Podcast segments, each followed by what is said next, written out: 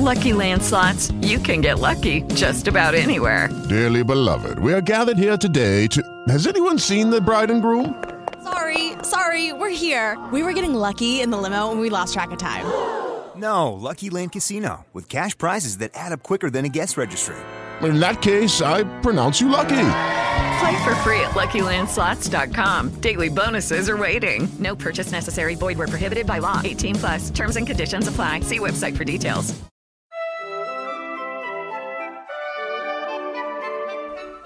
L'universo di Tolkien di Paolo Nardi. Curiosità e approfondimenti sul mondo narrativo del creatore del Signore degli Anelli.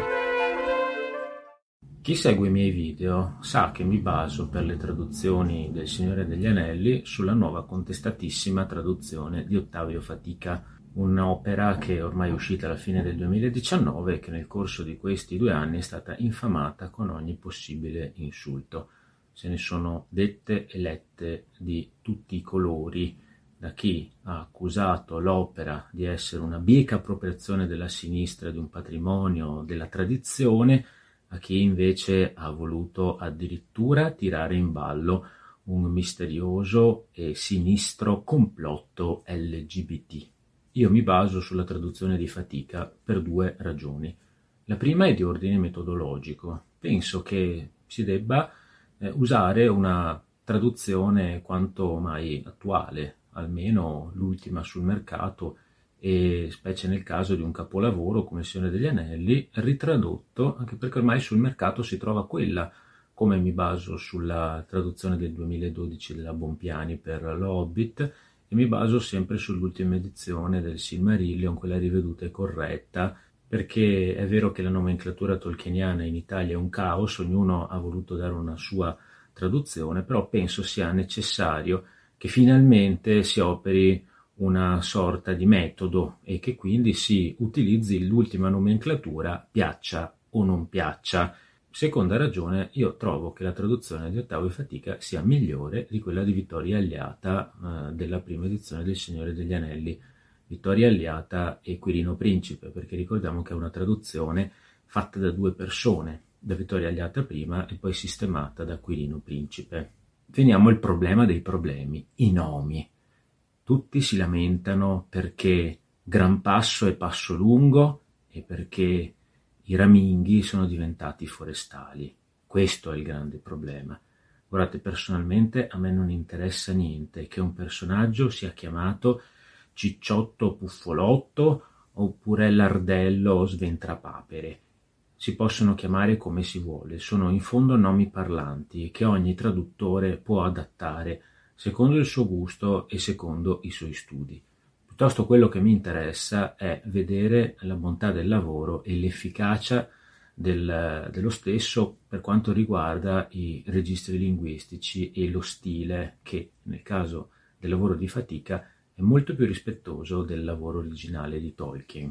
La critica che viene costantemente mossa a fatica è stato quello di voler svecchiare un testo arcaico e tradizionale e renderlo più scintillante e moderno, e questo in barba alla tradizione e a tutto quello che rappresenta Tolkien per il bel mondo che non c'è più. Quindi con un'operazione culturale di appropriazione che sarebbe tipica della sinistra nei confronti invece di un'opera che non è affatto di sinistra e quindi Ottavio Fatica avrebbe sottratto all'opera tutta la sua aurea tradizionale e sacrale che ci connetterebbe ai simboli eterni. Contemporaneamente si accusa Fatica di aver riempito la sua traduzione di termini astrusi e arcaici, incomprensibili, per i quali bisognerebbe ogni volta andare a controllare sul vocabolario.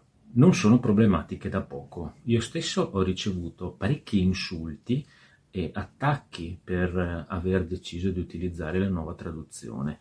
E questo è un atteggiamento che denota una certa miopia e chiusura da parte degli ascoltatori. Lo ripeto, se a voi piace che un personaggio sia chiamato Lardello Puffolotto, a me sta benissimo. Il problema è che dovremmo riflettere effettivamente sull'opera di Tolkien e quindi sul suo stile e l'opera di fatica rispecchia molto più da vicino lo stile di Tolkien. Qual è questo stile di Tolkien? È uno stile medio, un registro medio che subisce improvvisamente degli innalzamenti ogni qualvolta si trova un personaggio che eh, parla in un registro eh, più aulico e più alto rispetto alla norma, cosa che nella vecchia traduzione non esisteva, perché quella volta fu fatto un lavoro di eh, livellazione di tutti i registri linguistici portandoli verso l'alto, con l'ovvio risultato che i grandi re elfici parlavano nello stesso modo dei bifolchi hobbit eh, contadini. E questo capita ogni volta che abbiamo due persone di rango sociale diverso che parlano tra di loro, perché gli stessi personaggi possono anche parlare in maniera diversa a seconda del loro interlocutore. E questo è il segno che nel Signore degli Anelli ci sono anche delle differenze di tipo sociale, senza contare che poi il testo è pieno di anacronismi e arcaismi volutamente inseriti da Tolkien per ottenere un effetto straniante anche per il lettore, se vogliamo. E questo Ottavio Fatica ha cercato di farlo, traducendo questi termini, attingendo dal patrimonio storico dell'italiano, arrivando a trarre dei termini addirittura da Ariosto. Un'altra cosa importante da sottolineare è che in Tolkien il modo di parlare dei personaggi esprime sempre un'etica, oltre che la loro provenienza, la loro origine, questo lo vediamo chiaramente nel caso di, della descrizione di Eowyn, la prima volta che la vede Aragorn.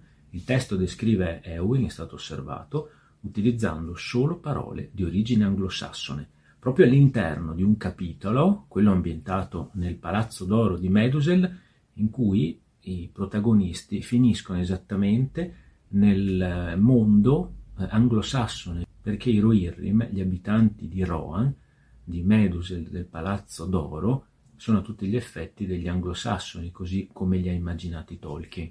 E quindi la descrizione di Eowyn in base a questo, questi parametri è perfettamente inserita all'interno di questo mondo, cioè i personaggi vengono descritti con le parole del loro mondo e quindi vogliono presentarsi esattamente così, perché il loro modo di parlare esprime anche un'etica, il loro modo di pensare. Questo lo vediamo chiaramente anche nel Consiglio di Elrond, dove troviamo una dozzina di personaggi che parlano, continuano a dare le loro opinioni, a cambiare opinione a seconda poi delle varie obiezioni e ognuno parla in maniera diversa a seconda della loro provenienza, perché in Tolkien l'appartenenza, il modo di parlare rappresenta anche un'etica.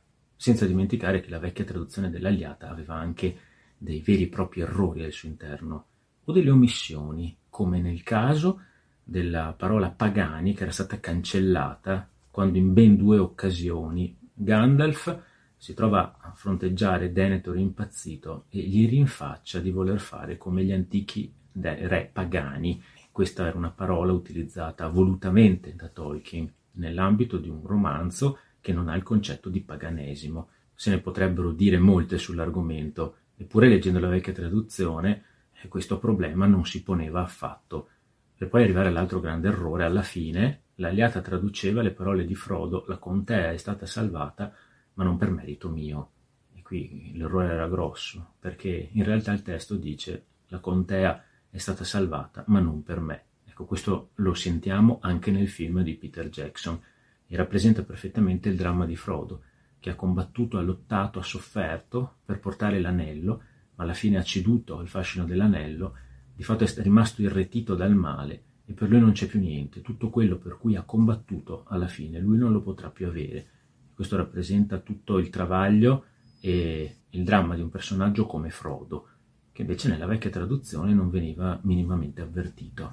Insomma, solo adesso si è cominciato a ragionare anche in Italia su Tolkien come un vero e proprio autore e non solo come un creatore di mondi, perché se quello già tutti lo conoscevamo, ora grazie a fatica abbiamo cominciato a pensare anche a Tolkien come linguista, non solo come filologo, ma come attento utilizzatore del linguaggio delle parole, che poi era il suo principale lavoro, il suo mestiere. Lui insegnava letterature anglosassoni e quindi anche il suo lavoro di narratore di romanziere rispecchia un profondo e meticoloso lavoro a livello linguistico Forse, proprio grazie a questa traduzione di Ottavio Fatica, da molti schifata, da molti infamata, abbiamo cominciato a capire veramente che cosa significa quando Tolkien all'interno delle sue lettere dice che Il Signore degli Anelli è stato scritto per compiacere la sua personale estetica linguistica,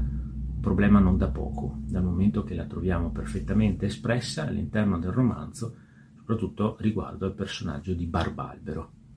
A mio giudizio è giunta veramente l'ora di abbandonare i paraocchi e di parlare di un testo che è un vero e proprio classico, quello di Tolkien, e che quindi può avere anche più traduzioni, specie se la nuova viene 50 anni dopo la vecchia, che finora è stata mitizzata ed esaltata come se fosse un testo sacro. Stiamo parlando di un romanzo che è stato scritto da un uomo in un particolare modo e benvengano i traduttori che ci fanno scoprire sempre più cose riguardo al modo di scrivere di questo autore. With lucky landslots, you can get lucky just about anywhere. Dearly beloved, we are gathered here today to. Has anyone seen the bride and groom? Sorry, sorry, we're here. We were getting lucky in the limo and we lost track of time.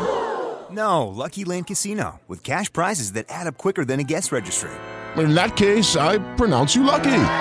Play for free at LuckyLandSlots.com. Daily bonuses are waiting. No purchase necessary. Void where prohibited by law. 18 plus. Terms and conditions apply. See website for details.